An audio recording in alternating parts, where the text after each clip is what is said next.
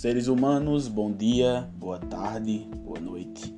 Seja lá em qual momento da sua existência miserável você esteja ouvindo esse podcast.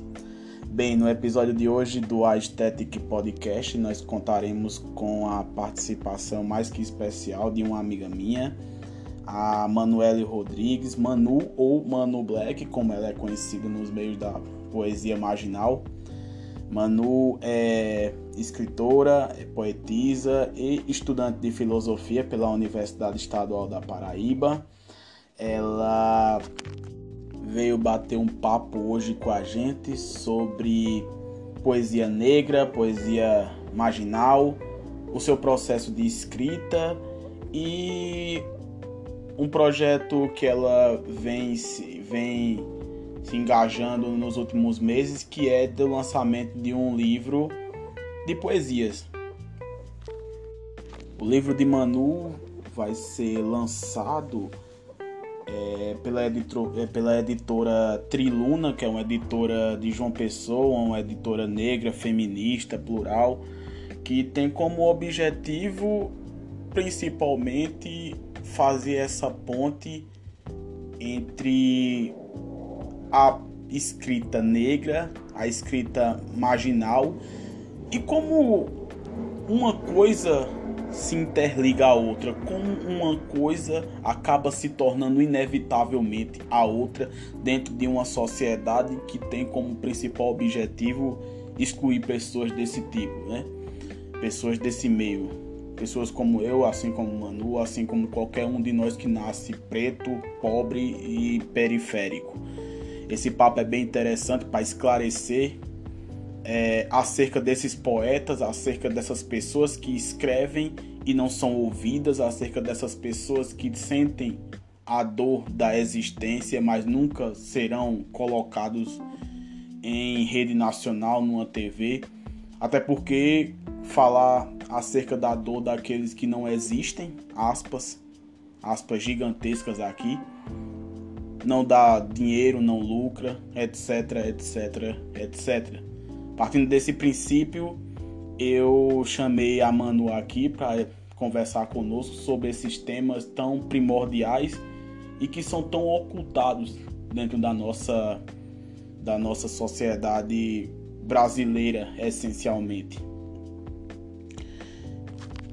Bem, o livro de Manu, ele faz parte de uma sequência de livros de vinte e quatro poetas e poetisas é, marginais e negros L G B T s que vão ser, estão sendo lançados, na verdade, ao longo do ano de dois mil e vinte e um pela, pela editora Triluna. É, a, forma para, a única forma para apoiar, ou pelo menos a principal forma que é, nos é cabida para poder apoiar esse projeto, é através do Catarse, que eu vou disponibilizar o link para quem tiver afim, tanto do site da editora quanto do apoio através do Catarse, para quem tiver afim de apoiar, quem, quem é, ouviu o nosso podcast, ficou afim de conhecer um pouco mais, quer saber como é que funciona, quer ter contato com a, essa galera que está escrevendo e está escrevendo uma poesia fortíssima, pesadíssima, enfim, a gente vai disponibilizar no site, no nosso site, o site Poieses em Devi, que é um dos nossos colaboradores, como vocês já sabem, o site Poieses em Devi, onde nós disponibilizamos todo o conteúdo, tanto do Aesthetic Podcast, quanto do canal no YouTube do Tiago. Nesse sentido, a gente vai entrar no nosso episódio de hoje na, com a fala da Manu. Manu vai explicar, como eu havia dito no começo, sobre poesia negra, poesia marginal, sobre o livro. Ela vai declamar algumas poesias pra gente. Eu espero que todo mundo goste, que todo mundo aprecie, aproveite esse momento e apoie o projeto de Manu. Então é isso, galera. Entrem no site, apoiem o projeto e valeu!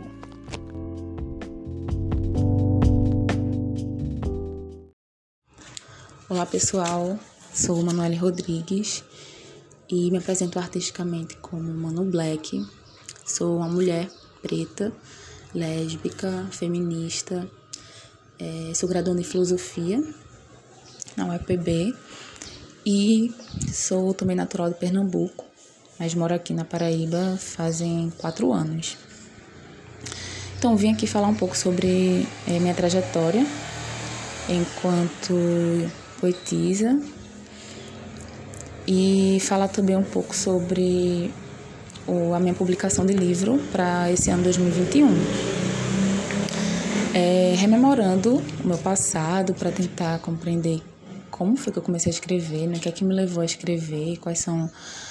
É, quais foram meus, meus impulsos, né, a princípio, para começar minha escrita. Eu lembro que no final do ensino médio, né, mais ou menos assim, na metade do, do, do ensino médio para o final, eu escrevia muito cartas para os meus amigos, né? E acho que é daí o início que eu comecei a escrever, mas era algo muito assim, direcionado, né?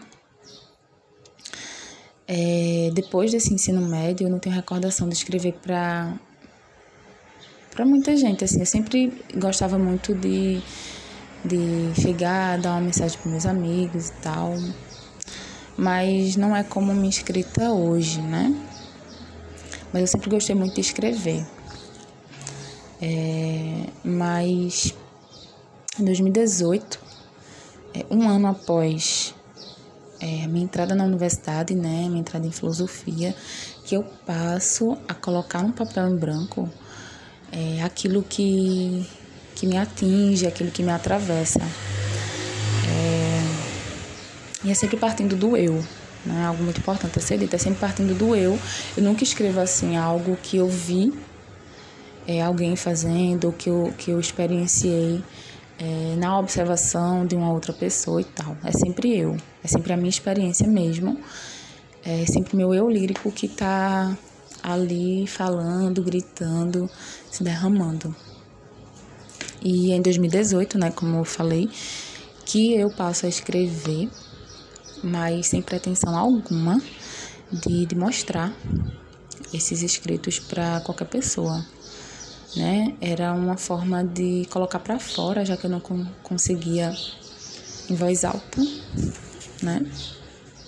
Eu não conseguia em voz alta, então eu colocava para fora aquele, aqueles meus sentimentos, né? Aquelas minhas dores, aquela minha melancolia no papel. Grande parte dos meus escritos é, do início são muito melancólicos e assim... muito melancólicos e muito existenciais. É, porque desde que eu entro na universidade, né, que eu tenho uma certa paquera pelo existencialismo e tal, então são duas coisas que atravessam muito de início o, os meus escritos. É, obviamente que com o processo, né, com o meu processo de escrita, minha, minha formação individual e também acadêmica, eu passo a escrever mais situada é, ne, nos atravessamentos é, sociais que me, que me transpassam, né? Como em ser mulher, em ser uma mulher preta, em ser uma mulher lésbica, em ser uma mulher norde, nordestina e tudo mais. Em ser uma mulher na filosofia também, né? Então, mas em dois mil e dezoito, né, esses atravessamentos ainda não estavam, digamos, aflorados em mim, né? Eu precisei passar por um processo de, de, de formação pessoal, né, de entendimento mais crítico do meu, do meu eu dentro dessa sociedade. É, eu vou recitar para vocês um, um poema, né, desse ano dois mil e dezoito, que é, que é uma... um poema mais melancólico, assim, muito, né, é triste mesmo, que se chama O Vazio. De que adianta tentares preencher este vazio, que por ora invade teu corpo e tua alma inteira, com meras ações desastrosas? De que adianta tentares esconder para si o tamanho deste vazio, a fim de auto-enganar-se e sofrer com seu acúmulo? Tu crês que isso é bom? Pelo contrário, isto destruirá cada célula tua de uma tal maneira que sentirás o peso deste vazio, e este irá sucumbir teu ser. Aceita o vazio, ao aceitá-lo perceberás que há uma solução, verás que é dele que se nasce a perseverança e dele que cresce o desejo de mudar aquilo que o causa. Não faz de ti teu próprio inimigo, não faça de tua mente uma arma contra ela mesma. Ah, se soubesse o mal que andas causando a ti, se soubeste que isto só te afunda e a cada vez que te afundas, te perdes de ti mesma. Perder a si mesma é o maior vazio. Pois bem, é, não pretendia mostrar para ninguém esse escrito ou nenhum outro desses escritos iniciais. Até que chegou é, um belo dia, em dois mil e dezoito ainda, eu creio, que eu falei para meus amigos, eu estou escrevendo e eu queria recitar para vocês uma poesia minha. E acabei recitando, assim, um pouco nervosa, né, tal, porque era algo muito novo para mim. E daí eu comecei a mostrar a amigos próximos, eu mandava assim, ó, oh, olha o que eu escrevi. Eu nunca perguntei se estava bom ou não, sabe? Porque se era algo que eu estava sentindo, é, não tinha, nunca, não cabia nisso, né, de, de estar bom ou não. Eu somente escrevi aquilo que eu estava sentindo e que eu não conseguia colocar em voz alta, né? E eu, quando eu me derramava, eu me sentia muito melhor, porque eu me sentia acumulada, por não dizer o que eu sentia para algumas pessoas que passaram na minha vida. E esse acúmulo estava me adoecendo, né? Estava muito depressiva nessa época e eu só consigo perceber isso olhando para trás. E a poesia, de certa forma, me curou de muitos males, né? É, passando dois mil e dezoito, é, quando eu chego em dois mil e dezenove, eu mudo um pouco a minha perspectiva de escrita individual, né? Como eu disse, eu passo a me entender enquanto uma mulher preta e tal. E isso é muito, é, é muito importante para o meu processo, porque em dois mil e dezenove, né, até hoje, eu passo a escrever de uma outra forma.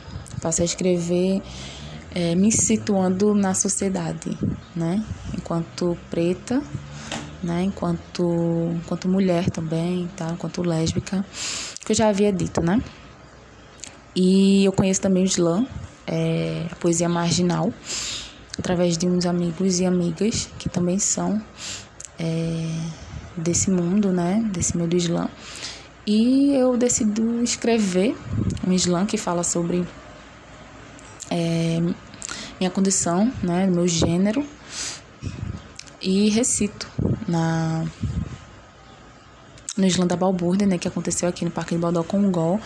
E assim, foi um mundo novo que acabou surgindo para mim. E primeiro por recitar para muita gente, né, que eu, eu ainda tenho um certo receio de público, né, então foi algo que abriu um novo universo para mim e abriu também as portas para o slam, né? E aí foi aí, foi no slam que eu comecei a, a colocar, né, é, a minha condição de, de subalternidade, né? Do outro, do outro também, que é ser uma mulher, uma mulher preta, e colocar isso para para fora. É, só que assim, eu entendo que tudo isso me atravessa e que ao mesmo tempo que tudo isso me atravessa, eu não me reduzo a apenas é, todos esses atravessamentos. Por que eu digo isso? Porque muitas vezes é, as pessoas acabam nos limitando enquanto mulheres pretas a apenas serem mulheres pretas e estudarem coisas desse nicho, né? Estudar coisas como negritude e tudo mais. Eu estudo, eu sei o que me atravessa, porque eu sinto na minha pele o que me atravessa, mas eu não sou apenas isso, né? E foi pensando nisso que recentemente eu escrevi um slam pequeno, né, que o nome dele é Eu Não Sou, para realmente enfatizar que eu posso ser tudo isso aqui que eu digo pra vocês, mas eu, eu transpasso tudo isso, né? Eu sou uma mulher que posso estudar o que eu quiser e ainda assim estudar sobre negritude e não perder a minha negritude por conta disso. É... Vou recitar pra vocês também essa, esse slam, né? Que, que eu escrevi recentemente. Eu não sou apenas este corpo que se apresenta, ou esta voz que vos fala, tampouco apenas este cabelo, encaracolado e chamativo.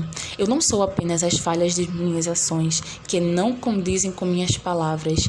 Eu não sou apenas este olhar, carregado de tristeza e melancolia. Eu não sou apenas uma mulher negra e lésbica, mas eu sou a junção de tudo isso e muito mais. É, passando, né, dois mil e dezenove, chego em dois mil e vinte. dois mil e vinte foi o ano que é, algo novo aconteceu, né? Algo novo que eu digo, algo que é, me abriu para outro universo também. É, que foi em agosto, eu me inscrevi no, no edital da editora Triluna, que lançou um projeto de, intitulado Lua Negra. E esse projeto, ele pretendia selecionar vinte e quatro autores, né, autores e autoras, para para publicação de livro esse ano, dois mil e vinte e um. E trinta e nove pessoas se inscreveram. Em dezembro, primeiro de dezembro é, do ano passado, saiu a lista e eu fui uma das selecionadas. E foi muito, assim, novo para mim, porque até então, né, até hoje, eu tenho um certo receio em dizer que eu sou poetisa, porque eu não me considerava poetisa. Então, quando uma editora é, lê meus, meus poemas, meus originais, e diz para mim que eu tenho a capacidade de publicar um livro... Isso é, assim, muito massa e muito inesperado para mim, né? E, pois bem, esse projeto da editora, né, pretende, ao longo desse ano dois mil e vinte e um, a cada, a cada mês, publicar dois autores até dezembro. Então, foram vinte e quatro, vinte e quatro autores que foram selecionados, dois autores por mês até dezembro, e são livros individuais, tá? Cada pessoa vai ter seu livro com sessenta poemas é, ao todo. Só que a editora Triluna, de João Pessoa, né? Ela não tem apoio financeiro, porque ela é uma editora independente. Inclusive, a editora como um todo, ela é feita por uma mulher, uma mulher preta, mãe solo, que decidiu, né, criar em dois mil e dezenove, se não estou enganada, a editora, né? Então, e esse projeto da, da Lua Negra é, é o primeiro projeto, assim, grande dela, que ela resolveu fazer esse ano. Então, a gente está nessa luta para conseguir... apoiadores, né? Como é que funciona isso? A única forma de, de vocês poderem ajudar para que a gente possa publicar esses livros, né, de, de vinte e quatro pessoas negras é através do Catarse. É um link que a gente acessa para fazer a assinatura. A assinatura tem quatro meios de você assinar, que é no, nos valores de dez reais, nos valores de vinte reais, nos valores de quarenta e oitenta. Nos valores de dez e vinte, é, você assina para apoiar, né? Para colocar aquele livro no mundo e tudo mais. E nos valores de quarenta e oitenta, no de quarenta você escolhe um dos dois livros do mês que você quer. E no de oitenta você ganha os dois livros, e, os dois livros e tudo com frete grátis. É, essa assinatura, gente, ela é muito simples e você pode cancelar a qualquer momento, tá? Se você quiser somente o livro deste mês, vamos supor, você quer um livro de tal pessoa desse mês, você vai lá no Catarse, assina, você pode pagar em boleto é, do cartão de crédito ou um boleto que você pode é, pagar no, na lotérica e tudo mais, né? E... É, você pode assinar esse mês e depois você pode cancelar, você não paga nada mais por isso, tá? E essa é a única forma que a gente tem para conseguir colocar esses livros para frente, né? Espero que daqui para o fim do ano a gente consiga todo mês levantar esse valor, porque é, é mensal, né? E o meu livro, ele, ele tá para ser publicado em abril, a partir do dia quinze de abril. É, a gente vai começar com a campanha, né, do meu livro até maio. E é isso, né? Espero que algum, alguém possa ajudar, que tá ouvindo o podcast e tal, ou divulgar também, é importante a divulgação, né? Para que mais pessoas conheçam esse projeto massa e que investam na gente, né? Para finalizar, queria recitar um último poema, tá? Que, inclusive, esse poema está no meu livro e o primeiro poema, O Vazio, também está. O nome desse poema é Tempo. Meu tempo me pertence. Eu dito as regras e como as horas funcionam. Eu sou o centro do meu próprio universo e ninguém, além de mim mesma, conhece cada cicatriz que percorre meu corpo e minhas entranhas. Se meu tempo me pertence, minhas horas podem durar muito mais que sessenta minutos, ou muito menos. Eu estabeleço o que entra e me atinge, e o que entra e não abala nenhum alicerce sequer. Quem vê de fora acha que isso é ingenuidade. Como você pode dizer que o tempo te pertence se ele está aí para além da tua própria existência? Retorno a dizer, o meu tempo me pertence. Apesar do meu tempo estar atrelado inevitavelmente ao tempo de outrem, o meu, somente o meu, cabe a mim entender e esgotá-lo. Logo, meu tempo, somente o meu, me pertence e pertence tanto que sou livre, livre para delimitá-lo e ditar as regras e os minutos dele. E essa liberdade, que depende também do outro e de sua liberdade, renova-se todas as vezes que torno a ser senhora deste meu tempo. Meu tempo me pertence. Obrigada, gente. Tchau, tchau.